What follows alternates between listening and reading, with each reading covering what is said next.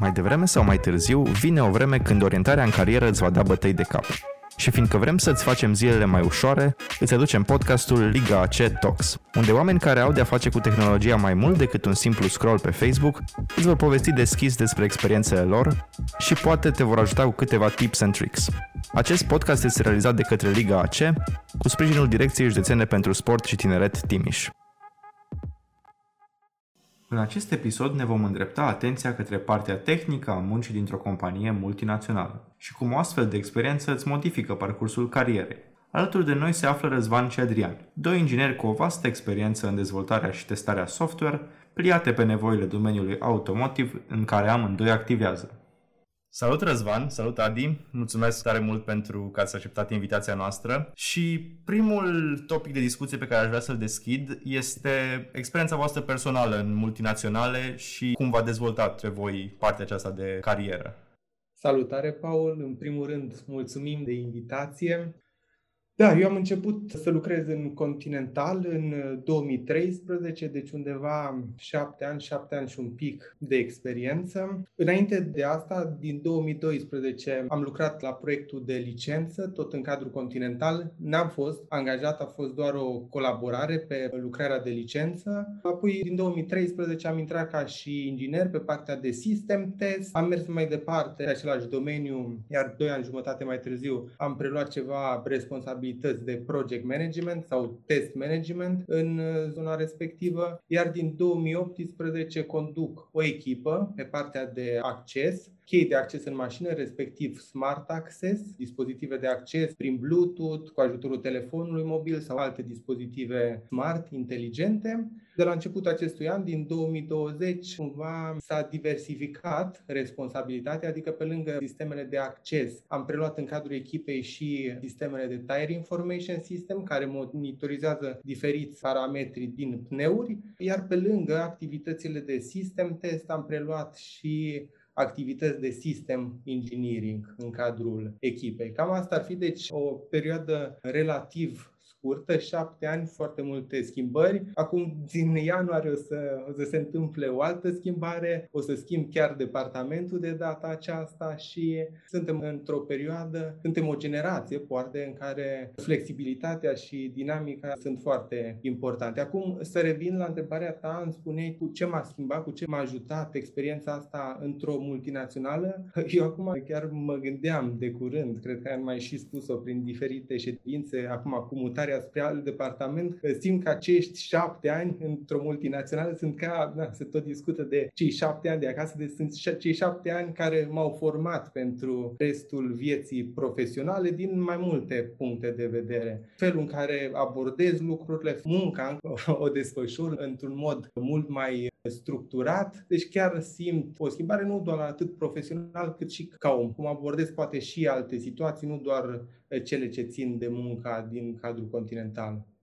Wow, chiar uh, o experiență impresionantă și motivantă cumva pentru cei care poate se tem să facă pasul către o carieră mai avansată și să ia cumva toată viața în brațe. Dar despre tine, Adrian, care este parcursul tău? Păi, uh, pot să confirm cele spuse de Răzvan, deci îl cunosc pe Răzvan de multă vreme, de foarte multă vreme lucrăm împreună. Cum spune, am început în zona de system test, eu am început în software, am început în software un pic mai devreme, am început prin 2005, eram încă student în penultimul an de facultate și pentru mine a fost o mare bucurie. Deci să te gândești că la vremea aceea nu erau așa oferte cum au acum studenții pe piață și mi se pare un lucru super fain ce se întâmplă astăzi în Timișoara cu multitudinea asta de oferte de joburi. E efectiv o bătaie, așa, o bătălie care se duce pe resursa umană, pe studenți, pe cei mai buni studenți, să avem aproape. Dar revin la mine, deci am început undeva în 2005 ca și student. Mă împărțeam așa între lucru și facultate și iar lucru și iar facultate,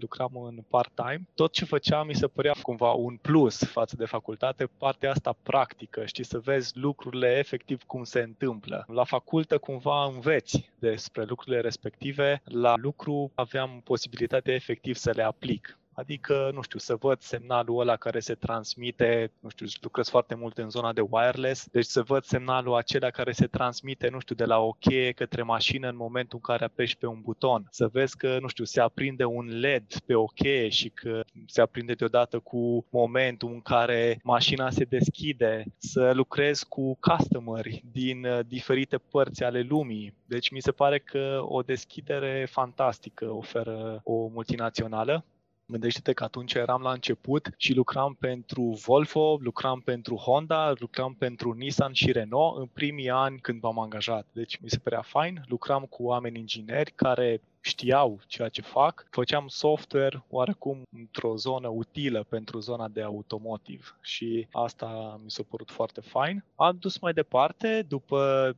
am fost software developer, adică software engineer, apoi am preluat ca și software project manager anumite proiecte, apoi am devenit responsabil de dezvoltarea cheilor de mașină pe software. Și asta era o mare mândrie și realizare pentru noi în Timișoara, pentru că trebuie să ne gândim că orice software pentru cheie care se dezvolta în lumea asta în continental, indiferent că vorbim de producători din Statele Unite, nu știu, de Ford, de Chrysler, de GM, sau că vorbim de producători din Germania, Audi, Volkswagen, Porsche, Daimler sau din Asia, nu știu, Hyundai, Kia, China, acolo sunt tot felul de producători, softul trecea prin Timișoara și cumva aveam o chestie foarte faină, platforma asta de chei care era produs 100% Timișoara și Brainwork de Timișoara, care venea din majoritatea din Politehnica Timișoara. Am reușit să facem lucrul ăsta care e un lucru foarte fain și tot timpul am fost mândri de chestia asta că a fost realizată împreună cu toți colegii. Ulterior am preluat un grup, deci cumva grupul de sisteme de acces software din Timișoara, iar acum de un an de zile am o responsabilitate în zona de tehnologii wireless, de care pot fi folosite atât în zona de access, dar și în alte arii. Lucrăm cu ultimele tehnologii, Bluetooth, Near Field Communication, Ultra Wideband, tehnologia asta cea mai nouă care e introdusă acum și în iPhone, wireless power charging, să-ți încarci telefonul fără fir. Deci, cumva, aici am ajuns. Sunt destul de mulțumit și destul de mândru de ce am reușit să realizez, nu eu ca și eu, ci noi în Timișoara cu oamenii din jurul nostru. Deci, asta mi se pare un lucru foarte fain. Da, cu siguranță chiar și mie, urmărindu-te, mi-am dat seama că e foarte interesant cum ți-ai dezvoltat și motivația să continui și să ajungi tot mai sus cu lucrurile astea. Am observat din parcursurile voastre că ați început, dacă greșesc să mă corectați, puțin diferit. Răzvan, tu ai început după facultate, iar tu, Adi, din timpul facultății. Care este puțin diferența și cum vedeți zona asta? Pentru că e o discuție destul de importantă în uh, viața fiecărui student, dacă să încep să lucrez din timpul facultății sau să aștept până îmi termin studiile și cum vedeți zona respectivă. Aș vrea să aflu de la voi. Da, cum spuneam eu, în, în timpul facultății am avut doar o colaborare pe partea de licență și, sincer să fiu, nu regret niciun moment și dacă ar fi să o repet, experiența aș proceda exact în același fel. Anul 4 l-am și considerat anul în care am, nu știu, am dobândit cele mai multe cunoștințe în cadrul facultății. Am avut de a face cu cei mai interesanți profesori sau cursurile prezentate de acești profesori au fost cele mai atractive pentru pentru mine. Pe de altă parte, din timpul masterului și chiar și perioada doctoratului, am avut și o experiență aceasta cu muncă plus școală și nu e deloc un lucru ușor. Clar, trebuie să reușești să-ți prioritizezi activitățile pentru a te putea concentra asupra lucrului, dar a nu neglija nici școala. Iar în primii ani, cel puțin, haideți să spunem, până în anul 3, dacă nu, haideți să spunem că din anul 4 s-ar mai putea începe să lucrezi, dar mi se pare că trebuie creată o bază puternică în domeniul în care îți dorești să mergi mai departe, pentru că altfel riscul este să mergi pe un domeniu foarte nișat. Ok, mergi, te angajezi într-un anumit loc, înveți, într-adevăr, devii foarte bun pe domeniul respectiv, dar ne participând la cursuri, ne participând la seminarii, riscul e ca celelalte cunoștințe să lipsească și în momentul de față vedem o creștere a complexității produselor și poate materii care în timpul facultății nu le consideram foarte importante pentru viitorul nostru, tind să se apropie foarte mult de ceea ce facem noi și lipsind cunoștințele, nu reușim clar să creăm conexiunile. Cam asta e părerea mea. Oricum, fully agree with you, Răzvan, deci cumva pe chestia asta total de acord și întrebarea, Paul, e foarte bună. Mi se pare că e un challenge aici. Eu nu știu cât de mult să încep, să nu încep din timpul facultății, cât de mult să te implici în partea asta de lucru și cât de mult în partea de facultate. Eu spun experiența mea și după aia experiența pe care am văzut-o prin studenții pe care i-am angajat în grupul de software pe parcursul anilor și sunt atât cazuri fericite și cât și cazuri mai puțin fericite. Deci cumva pentru mine a fost o schimbare majoră, oarecum în momentul în care m-am angajat am văzut ce se întâmplă direct în câmpul muncii și pe mine m-a prins foarte tare ce s-a întâmplat acolo. Automat, școala cumva a mers în paralel cu lucru, dar oarecum am pus-o pe locul 2 și nu zic că e un lucru bun ce se întâmplă, dar trebuie foarte bine prioritizat timpul rămas. Deci nu mai este atâta timp pentru, nu știu, gaming sau stat la taclale și la terase până seara târziu. Cumva e clar că a fost un impact major în partea asta și tot timpul în momentul în care am angajat studenți sau colegi care ulterior au devenit colegi, ingineri cu diplomă și chiar oameni foarte buni cu care am făcut multe lucruri, tot timpul am insistat focus pe facultate, deci o flexibilitate sporită din partea mea și din partea companiei, cred că e necesară și cumva asta am încercat să fie disponibil tot timpul, adică program de lucru flexibil, să poți să, nu știu, lucrezi șase ore într-o zi, vii mai puțin în alte ore. Am insistat foarte mult pe programul de 20 de ore pe săptămână, adică cele 4 ore pe zi l-am transformat într-un 20 de ore pe săptămână, pe care studentul să poată să-l facă oricând pe cât posibil, bineînțeles și în funcție de activități, dar cred că doar așa putem să ajungem la un compromis. Dacă ajută sau nu, da, sigur, se vede o diferență, deci pot să spun că se vede o diferență între studenții care au început să lucreze în timpul facultății și care nu, din punct de vedere al experienței și din punct de vedere al cunoștințelor și cât de ușor pot să aplice acele cunoștințe, cât de ușor pot să colaboreze în echipă. Deci se vede o diferență plus în ultimii ani, cel puțin, noi n-am mai reușit sau foarte rar am reușit să mai găsim studenți care nu au lucrat din timpul facultății. Adică dacă ne uităm la ce se întâmplă pe piață, anul din care companiile și multinaționalele încep să angajeze studenți a scăzut. În ultimii 10 ani, poate dacă înainte angajam din anul 4 sau studenți care terminau facultatea, acum mi se pare că mergem și în anul 2. Uneori găsim niște oameni foarte buni, inclusiv care abia au terminat anul 1 și vin în practică de vară și chiar superstaruri, ai zice. Unii sunt oameni super faini și cu cunoștințe tehnice de programare foarte bune, cu impact mare în echipe. Deci, cred că tot felul de cazuri. Însă, cum zic, pericolul există, ci există pentru că e foarte ușor să te deconectezi de facultate și odată deconectat e foarte greu să te reconectezi înapoi. Deci cumva aici mi se pare o atenție sporită cine își dorește să facă acest pas. Cumva viața ți se schimbă destul de mult, timpul liber se reduce la maxim și drumurile dintre facultate și lucru da, devin un lucru necesar. Da, cu siguranță e o treabă sensibilă și trebuie analizat foarte, foarte atent să-ți dai seama de capacitățile tale și cât de dispus ești să-ți aloci timpul pentru cele două direcții, dar cumva echilibrat încât să le poți duce pe amândouă. Dacă tot am fost în uh, zona asta de discuție, hai să pornim și partea de cum ne dăm seama dacă suntem pregătiți să ne angajăm și ce așteptări are de fapt o companie multinațională de la un student sau un absolvent de AC. Care este un baseline la care vă raportați și cum ar trebui să se vadă studenții pe ei în momentul când se autoanalizează pentru a face decizia asta? În primul rând, cred că cel mai important este să încerce deci să încerce și să nu se demoralizeze, indiferent de răspuns. Cred că cea mai bună învățătură este experiența pe propria piele, ca să spun așa. Aici și eu am avut două experiențe, deci eu am încercat să merg la un moment dat într-o practică de vară. N-am fost acceptat, chiar eram un pic așa mai abătut după. Ulterior m-au sunat și atunci m-au și angajat direct, fără practică de vară. Deci una dintre experiențe este nu cred că neapărat e o idee foarte bună să așteptați doar practica de vară. Va încercați și pe parcursul anului atunci când sunt poziții available, why not? try, chiar uneori este mai ușor să intri într-o companie așa mare în internship decât în practică de vară.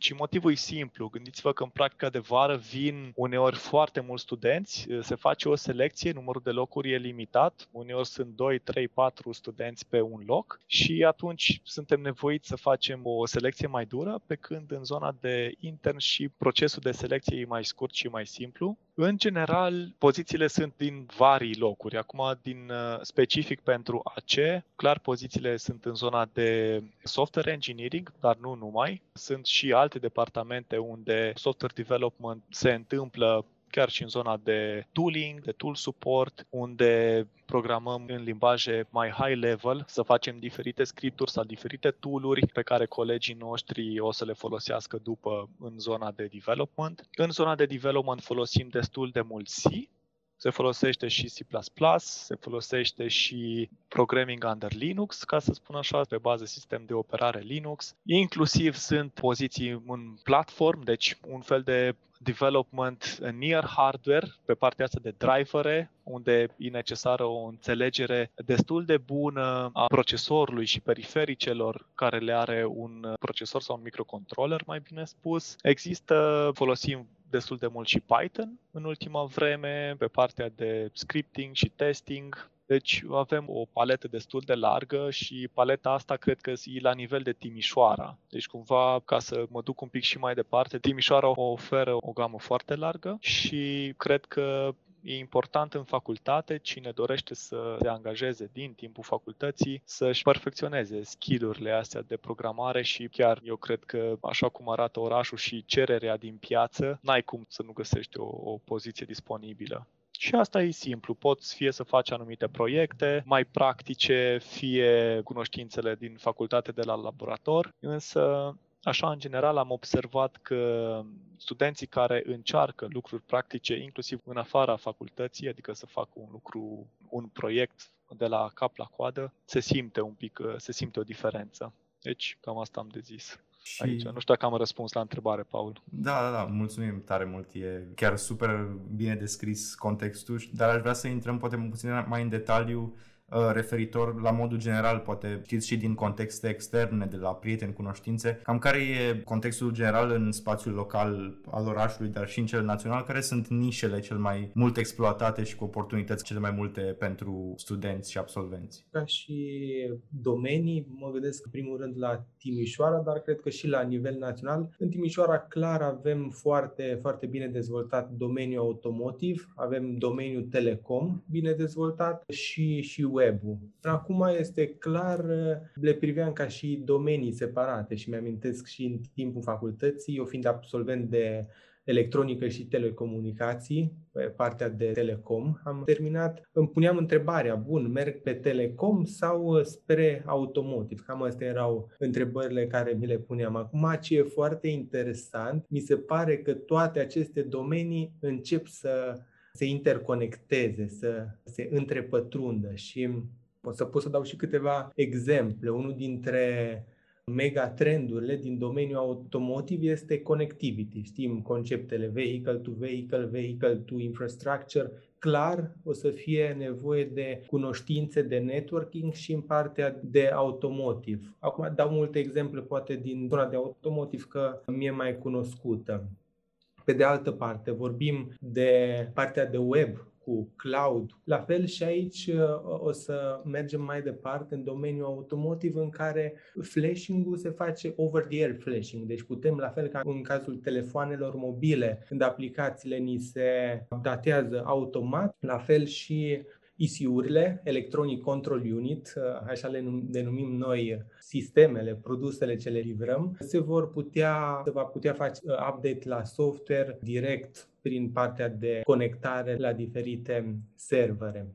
Cloudul iarăși din zona de web. Până acum nu era extrem de folosit în industria automotive, dar trendul este puternic înspre direcția respectivă sistemele de acces în mașină, spuneam și eu și adică lucrăm de ceva vreme în acest domeniu, se schimbă radical. Deci cheile de acces în mașină nu o să mai fie extrem de prezente în următorii ani, totul o să fie probabil pe telefonul mobil sau alt dispozitiv inteligent și o să mai apară pe viitor. Iar cheia, cheia o să fie storuită undeva în cloud și o primim uh, pe telefonul mobil și așa o să putem să accesăm mașina. Că acum iarăși un concept foarte des întâlnit, cel de car sharing, în care poate nu mai avem nevoie de o mașină personală și putem să, să o șeruim una, să o împrumutăm, o luăm, nu știu, dintr-un, dintr-o parte a orașului, ne deplasăm până, nu știu, la universitate cu ea și de acolo poate să o preia altcineva.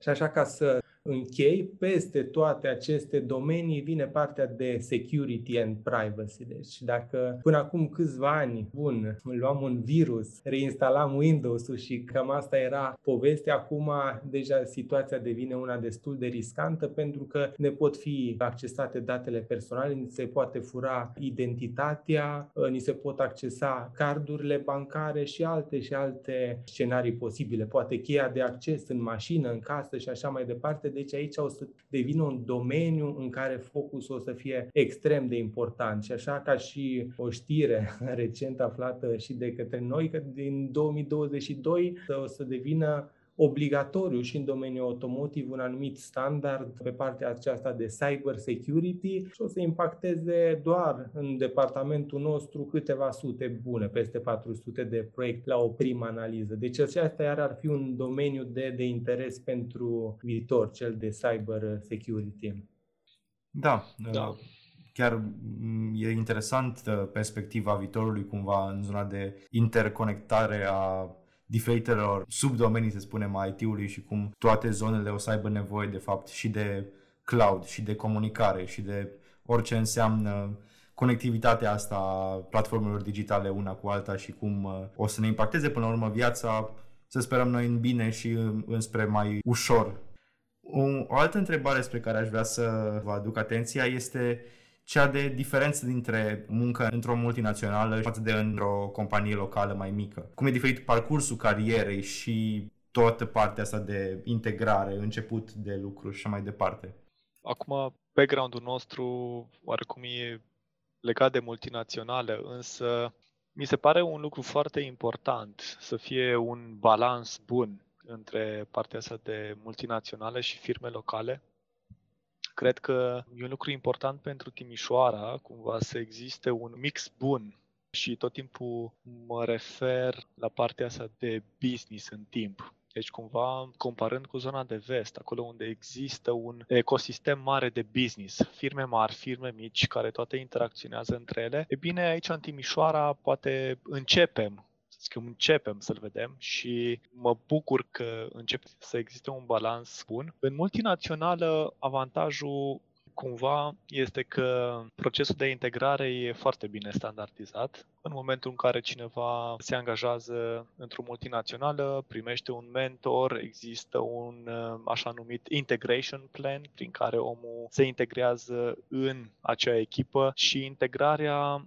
are două aspecte. Unul este din punct de vedere tehnic, adică creșterea cunoștințelor tehnice, traininguri, specificul echipei. Așa, al doilea, al doilea aspect, iară foarte important și nu trebuie deloc neglijat, este integrarea la nivel personal sau intim cu colegii. Adică să ne cunoaștem unul cu altul, să putem să spunem problemele pe care le avem în momentul în care le avem, să fim un colectiv, o echipă, ca niște colegi, ca niște prieteni, ca un big family care reușește să producă niște produse tehnice faine. Și vreau să zic că eficiența unei echipe e dată de ambele aspecte. Deci poate să fie cei mai buni oameni din punct de vedere tehnic, dacă nu reușesc să colaboreze împreună și nu reușesc să se înțeleagă, nu rezultă ce trebuie și nici invers. Poate să fie cei mai faini oameni cu care să te înțelegi cel mai bine, dacă din punct de vedere tehnic nu e acolo mixul care trebuie, din nou nu rezultă ce trebuie. Și atunci asta aș spune că e un mix în care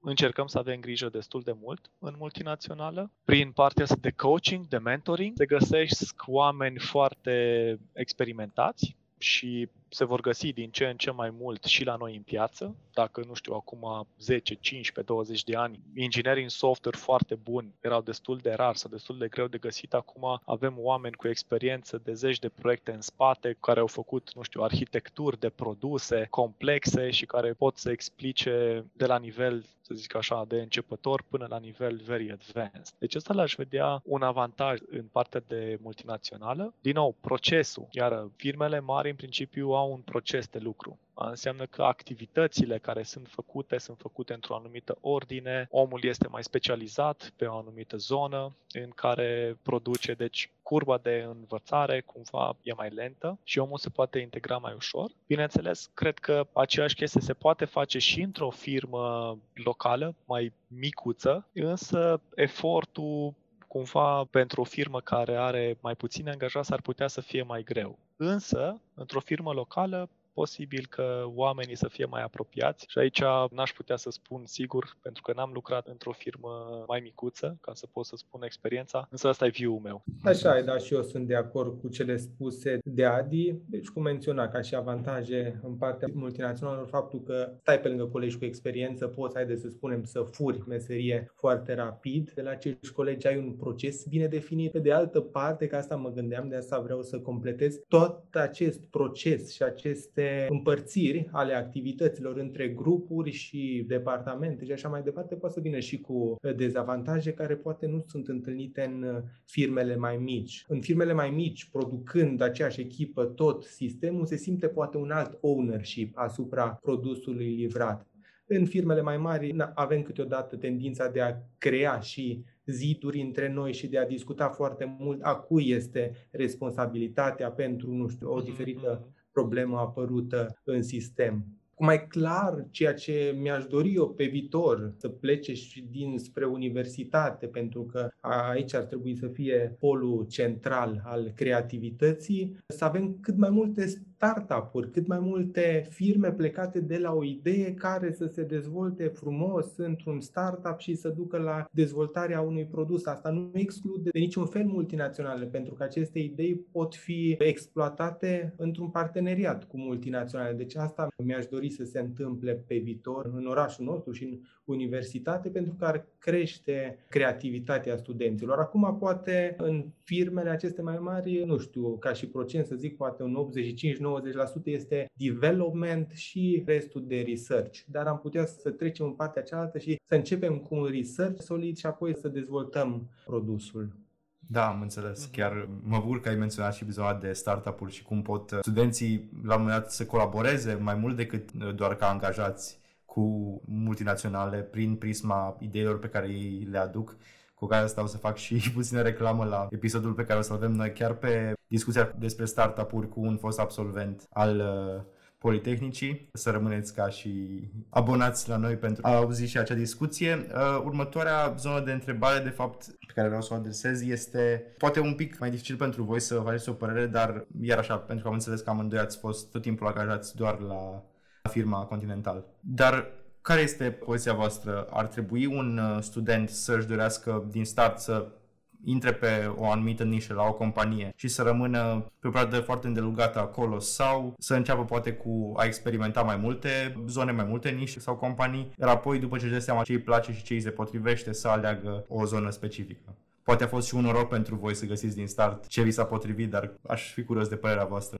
Uh, mă gândeam acum că nu știu dacă putem să spunem că există o rețetă uh-huh. pentru fiecare individ. Eu cred că fiecare individ are nevoia, posibilitatea să încerce, obligația, să spunem, să, să încerce și să vadă ce îi se potrivește. Da, poți să continui pe același domeniu și să devii acolo un expert tehnic pe zona respectivă sau să încerci mai multe posibilități și, într-adevăr, să vezi care dintre acestea se potrivește crește cel mai mult. Acum, legat de uh, încercări și văzut ceea ce se potrivește, la fel, cum, cum spuneai, Paul, poate am fost iarăși norocoși din punctul ăsta de vedere. În cadrul unei firme așa mari cum este Continentalul se și oferă o grămadă de oportunități. Cum spuneam eu, de la 2 ani și jumătate după angajare în care am făcut parte de engineering, am avut posibilitatea să intru într-o zonă de project management, iar după alți 2 ani să preiau responsabilitatea de team lead, să conduc o echipă, iar după alți 2 ani o altă schimbare cu noi sisteme dezvoltate în cadrul echipei, noi responsabilități și pe partea de sistem engineering, iar acum deja perioada se scurtează și fac schimbarea după un an. Deci cumva am încercat și noi, am experimentat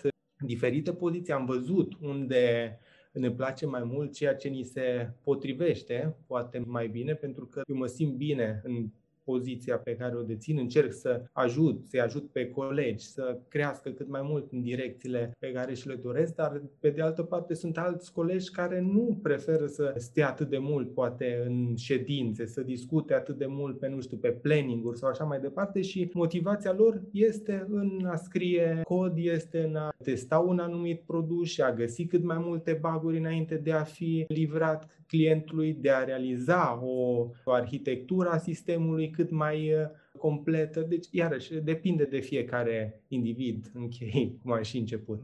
Așa e, exact asta vreau să spun și eu, Răzvan, că nu există o rețetă care poate să fie universal valabilă. Deci, da, o multinațională, cum ai spus tu, omul poate să schimbe jobul sau funcția sau rolul sau să schimbe departamentul destul de des, dacă e cazul. Adică unde se simte bine. Cred că cu toții trebuie să găsim locul ăla unde simțim că suntem de ajutor, că schimbăm lumea asta prin tehnologia pe care o dezvoltăm sau prin produsele pe care le dezvoltăm, că până la urmă despre asta e ingineria și de asta lucrăm în domeniul ăsta ca să construim în timp o lume mai bună în care să putem să accesăm lucruri mai ușor, să fie mai mult confort, să aducem o eficiență, nu știu, un security sporit. Până la urmă, în zona asta lucrăm. Dar mi-ar plăcea să vedem din ce în ce mai multe startup-uri în Timișoara. Sunt niște startup-uri lansate din Timișoara care sunt de succes sau mare succes. Cred că în România sau mi-ar plăcea să vedem din ce în ce mai multe și să fie un fel de cum să zic așa, mi se pare că ne trebuie mișcarea aia browniană, așa un zoomze din asta în zona de business, de IT, în care și firmele locale și startup-urile să aibă un rol din ce în ce mai important. Avem resursa umană la dispoziție, avem oameni buni care pot să facă chestia asta, dar cum zic, sunt avantaje și dezavantaje. Dar cred că e fain să-ți asumi acest risc, mai ales la început de carieră, când nu ai foarte multe lucruri de pierdut și da, încurajez orice student sau universitatea, dacă prin universitate, Răzvan, cum ai spus tu, dacă pot să creeze acest context sau chiar și, de ce nu, la un moment dat, chiar multinaționalele, dacă pot să creeze acest context în care startup-urile în timp să se dezvolte, cred că e un lucru foarte fain. Mă bucur tare mult că tot punem accent pe zona asta și mai ales în direcția de, nu neapărat doar pornirea de startup-uri, dar și în zona de angajare și apoi aducerea unei contribuții importante la tot ce înseamnă impactul pe care îl are munca unei firme și ce poate să livreze ca și beneficiu pentru societatea de plan local, național, internațional și așa mai departe. Hai să-ți dau un exemplu, Paul, scuze că te întrerup, dar e o chestie care pe mine cumva mi-a schimbat un pic perspectiva și tot lucrând în multinaționale am colegi și eu care am mers prin diferite colțuri ale lumii și sunt niște chestii faine care se întâmplă în afară și la noi nu se întâmplă. Și unul dintre chestii pe care le-am văzut în Silicon Valley, de exemplu, a fost partea asta. Bă, veneau și îți băteau firmele mici la ușă. Deci băteau la ușa la alte firme și veneau să-ți vândă chestii. Și ce, uite, am un tool care știe să facă chestia asta. Am un software care știe să facă chestia asta. Am un produs, uite, știi ce poate să facă produsul meu. Efectiv, veneau, băteau la tine la ușă și încercau să-ți vândă acel produs și încercau să afle ce ai tu nevoie ca și companie și încercau să vadă dacă poți să dezvolte sau să-și adapteze soluția aia pentru acea companie. Și chestia asta nu se poate întâmpla decât dacă ai ecosistemul ăla de companii mari și mici și care toate împreună conlucrează ca să poate să creeze o zonă de business, de IT cu adevărat sănătoasă. Și chestia asta nu o văd la noi. Știi? Deci cumva aici mi se pare că e o diferență și sper că în timp studenții și oamenii din zona asta de IT să poate să creeze zona asta de business, ecosistemul ăsta sănătos, cumva, din care poate să fie win-win. Da, și cu siguranță fiecare dintre noi, indiferent dacă facem parte dintr-un startup, dintr-o companie locală sau într-o multinațională, trebuie să ne ducem contribuția pentru a uh-huh. face partea asta de conlucrare și găsire a cele mai bune abordări pentru a ajunge până la urmă la scopul comun al tuturor pe care ni-l setăm. În final, aș vrea să discutăm puțin despre elefantul din încăpere și ce înseamnă diferențele de oportunități de acum un an, pe vremea asta, față de data actuală, undeva 20 și ceva noiembrie 2020, prin prisma modificărilor care poate au survenit în urma pandemiei în plaja de oportunități din multinaționale de plan local și național, chiar internațional clar a fost o mare schimbare. Adică, la începutul anului, dacă ne-ar fi întrebat cineva dacă suntem capabili să facem mare parte din muncă, am avut momente în care poate peste 90% din colegi lucrau de acasă, am fi zis că nu e posibil. Mi s-a dovedit că e posibil, eficiența n-a scăzut atât de mult pe cât uh, ne-am speriat la început că ar putea să se întâmple. Clar, sunt și neajunsuri. Partea aceasta de interacțiune, foarte multe chestii înainte le rezolvam peste birou sau la o întâlnire pe holurile clădirii birourilor în care lucrăm sau la o cafeluță. Acum ni se încarcă calendarele, încercăm să dăm de cole, să mai punem câte o ședință, să lămurim diferite lucruri.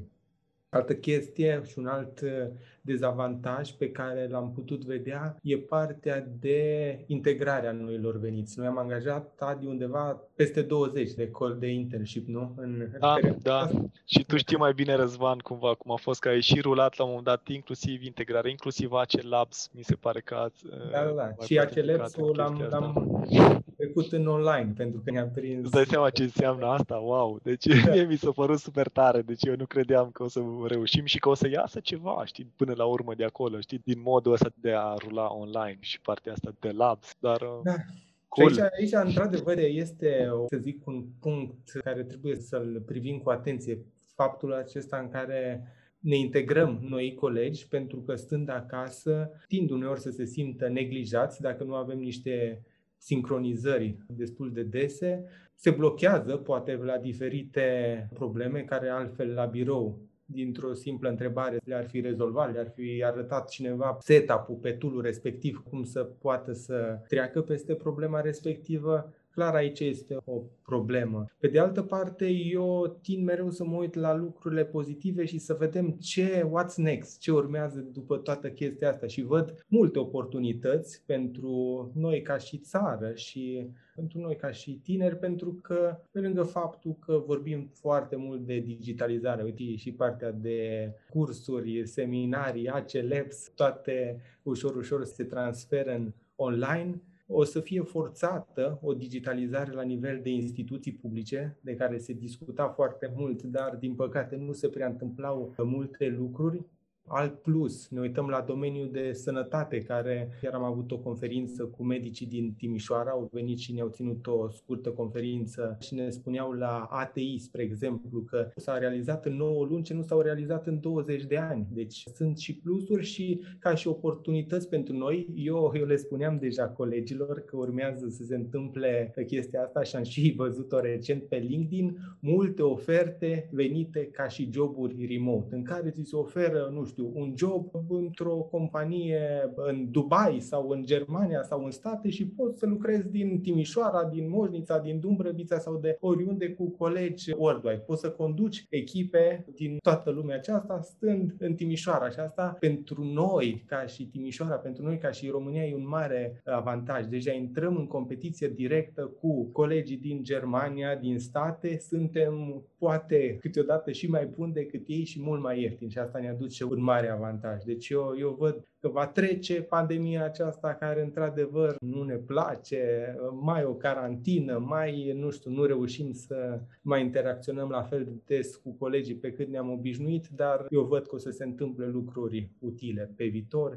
Da, în mod clar, multe lucruri s-au întâmplat și benefic într-un fel, chiar dacă obligat, forțat, ni s-au ridicat așa de multe lucruri în vedere și s-au deschis așa de multe uși și oportunități. Cumva e, e bine să privești înainte și să vezi cum poți uh, face lucrurile mai bine cu resursele și contextele pe care le ai. Ultimul aspect pe care nu mi-am dat seama dacă le-ai atins sau nu e dacă ați angajat mai mult sau mai puțin în perioada asta sau care a fost de fapt ce era pe piață dacă s-a schimbat în zona de multinaționale. Există un impact. Există un impact. Nu se poate să nu fie în zona asta pentru că vânzările overall la nivel worldwide sunt în scădere, însă cred că sectorul de IT cred că e în creștere, știi? Deci cumva, odată cu partea asta de creștere a digitalizării, oferta de joburi e foarte largă. Noi am angajat N-am mai angajat poate așa de mult cum am fi angajat în anii anteriori, însă nu am blocat angajările complet sau poate în anumite departamente a fost blocat, dar deschis în altele. Fiind o companie destul de mare, am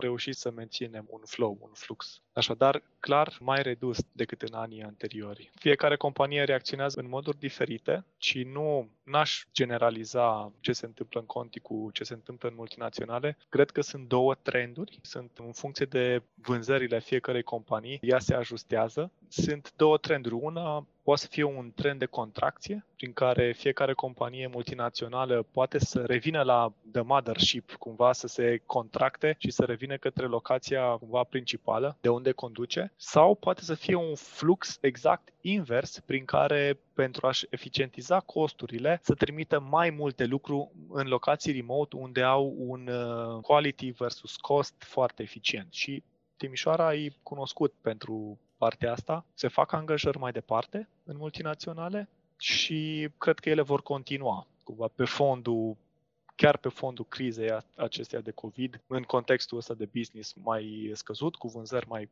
slabe, cred că prin eficientizarea, cum ziceam, quality versus cost, vor continua la noi. Deși, dincolo, în Germania sau în alte țări care au un high cost, acolo lucrurile nu stau așa de bine ca la noi. Impactul e mult mai mare decât în țările best cost. Acolo se poate întâmpla chiar să reducă din personal, să închidă fabrici de producție care să nu fie eficiente, care nu sunt eficiente, să reducă inclusiv posibil din personalul din R&D și cu ocazia asta e o oportunitate pentru Timișoara și pentru România să preia o parte din acele joburi. Exact, mă gândeam că, da, sunt chiar foarte multe contexte în care ne dăm seama e o binecuvântare și un blestem în același timp să ne fi născut, să creștem și să ne dezvoltăm aici ca și indivizi, dar în continuare sunt de părere că trebuie să profităm de toate ocaziile și de contextele în care suntem puși și să facem din lucrurile astea să devină niște trenduri pozitive până la urmă. Vreau să vă mulțumesc tare mult, Răzvan și Adi, pentru timpul vostru acordat. Sper că și pentru voi a fost o discuție utilă și de introspecție într-un mod pozitiv și că vom inspira prin uh, acest material cât mai mulți studenți să-și dea seama de oportunitățile pe care le au și în zona de mediu privat și multinaționale și să facă pasul spre o carieră în uh, orice nișă acestei zone ar găsi ei potrivit. Mulțumesc tare mult! Mulțumim și noi, Paul, și felicitări pentru toate inițiativele Ligii AC, pentru că sunt foarte multe inițiative faine de la ACLEPS până la aceste podcasturi și vă puteți baza pe noi și în continuare să vă susținem în noile proiecte. Felicitări și mulțumim de invitație. Mi-a făcut mare plăcere să povestim și cred că tinerii și studenții și facultatea în general a reușit să creeze tot ceea ce avem astăzi în Timișoara, oarecum în zona asta de IT și de automotive, firme multinaționale și firme locale. Tot ecosistemul ăsta din Timișoara cumva e un mare aport al universității și faceți o treabă bună și mulțumim pentru invitație. Mulțumesc tare mult și ascultătorilor pentru că au rămas cu noi până la final și să ne auzim la următorul episod de podcast.